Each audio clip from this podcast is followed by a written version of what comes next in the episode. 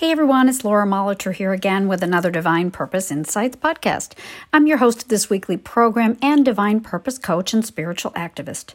You can find out more about me and what I do at beingfreenow.com. You can subscribe to this podcast and please feel free to share if you like what you hear.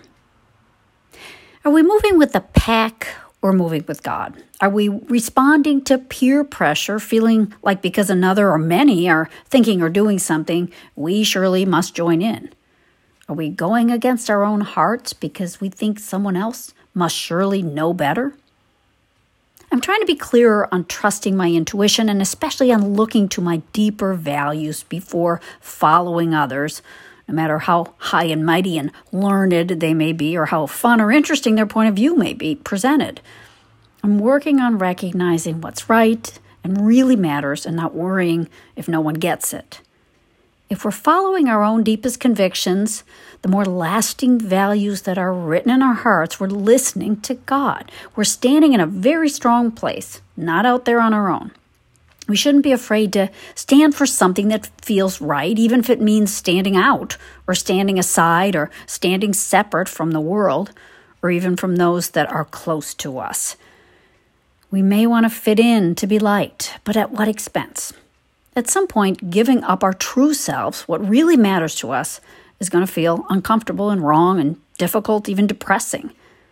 When we leave our true selves behind to be what we think someone wants us to be or wants us to agree with, we leave God behind too. We start worshiping other opinions over what God has written in us, in our hearts. I recently read this quote from Deuteronomy in the Bible, which sort of kicked off my thoughts on this topic and this is a topic I've touched on in other podcasts, but in Deuteronomy 13, verses 6 through 8, it says, If thy brother, the son of thy mother, or thy son, or thy daughter, or the wife of thy bosom, or thy friend, which is as thine own soul, entice thee secretly, saying, Let us go and serve other gods, which thou hast not known, thou nor thy fathers, namely of the gods of the people which are round about you nigh unto thee, or far off from thee, from the one end of the earth even unto the other end of the earth. Thou shalt not consent unto him, nor hearken unto him. End of quote. Sounds a lot to me like that admonition we probably all heard at some time from our parents when we were younger.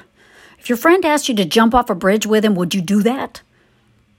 Peer pressure, a belief that to fit in we must do something against our higher nature, a belief that since so many people think this, there must be something to it, and I must be the one who's wrong to believe in another way. The world is full of opinions and beliefs, and many lies or simple ignorance. And the history of the world shows us that many who went against the tide of opinions were inspired by some other inner voice telling them something true and new and right to them brought about innovations that changed our world for the better. And I think that's important for the better. As we weigh what's being presented to us and what we're believing, we can ask ourselves whether we're worshiping other gods and following their advice, their lead, their convictions, or are they serving God? That is, does that proposition they bring to us bring with it love and goodness and peace and harmony? Or does it preach fear and anger, dissension, disharmony, and hate? Does it make us uncomfortable? We feel a certain sense of doubt in it. Then it doesn't have the ring of truth, of goodness of God, and we're likely being pulled into worship or agree to following something that may be a majority opinion, but it's not backed by truth and love. Our hearts know better. Wouldn't we rather stand on truth and love, stand with truth and love, in that real and lasting majority than roll along with the latest fad or with the ideas even of a convincing friend, even if that friend feels certain about their own viewpoint. And we certainly don't want to condemn another or make more of guidance or opinions, make more out of it than those things that feel wrong to our deeper sense.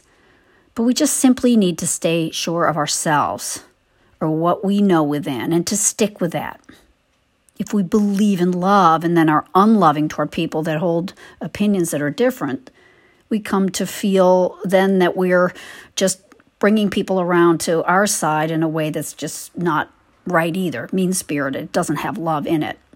We don't want to be arguing about things. What we can do is just to stay true to God, bring out that harmony by choosing that the way that feels honest and right to us and then living that way.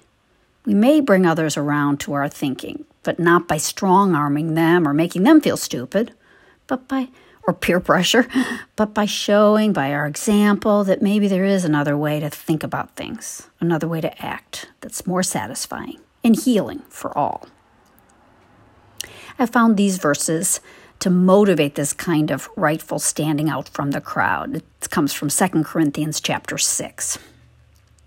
Be ye not unequally yoked together with unbelievers. For what fellowship hath righteousness with unrighteousness? And what communion hath light with darkness? And what agreement hath the temple of God with idols?